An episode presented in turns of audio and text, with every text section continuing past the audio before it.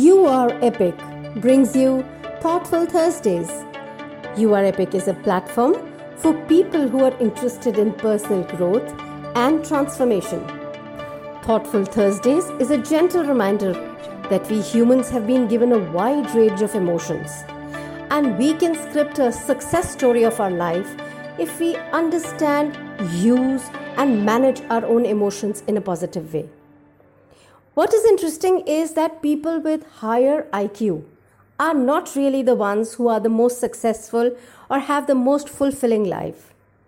In fact, being outstanding in academics does not guarantee success in personal, professional, or social settings.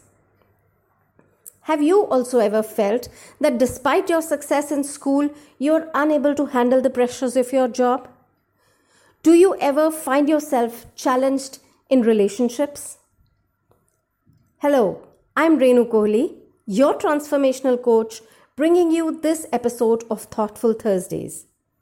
I am here to assure you that it's okay to feel all the emotions that may arise in you in response to the situations around you, whether you are in home, office, or social settings. What is, however, important is not to allow the negative emotions to derail you from the path of happiness and fulfillment. Feeling bad emotionally means that we have fallen out of alignment with our inner self. Understanding the source and the scope of these emotions and then managing them in a positive way is needed to bring back our internal alignment. Simply being aware or mindful of our emotions will help us to regulate and manage them to our advantage. When you learn to regulate your emotions, you are in a better position to manage your levels of stress and anxiety, handle situations of conflict without breaking down, and also adapt easily to changes around you.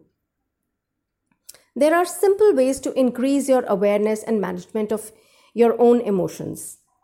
Releasing the buildup of negative emotions is important for your overall health and happiness. Keep a daily journal, meditate, do yoga, acquire new hobbies or skills, build tolerance for accepting feedback and positive criticism without allowing your ego to stand in between. Positive self-talk and keeping a growth mindset also help in keeping your emotional state positive. Finally, you have to understand that becoming emotionally intelligent is for your own benefit. Your happiness is your responsibility, and so managing and regulating your emotional state has to be your job. If you want to know more about developing emotional intelligence, you can reach out to me, Renu Kohli, your transformational coach, at Instagram, YouAreEpic11, or through the links given in the description.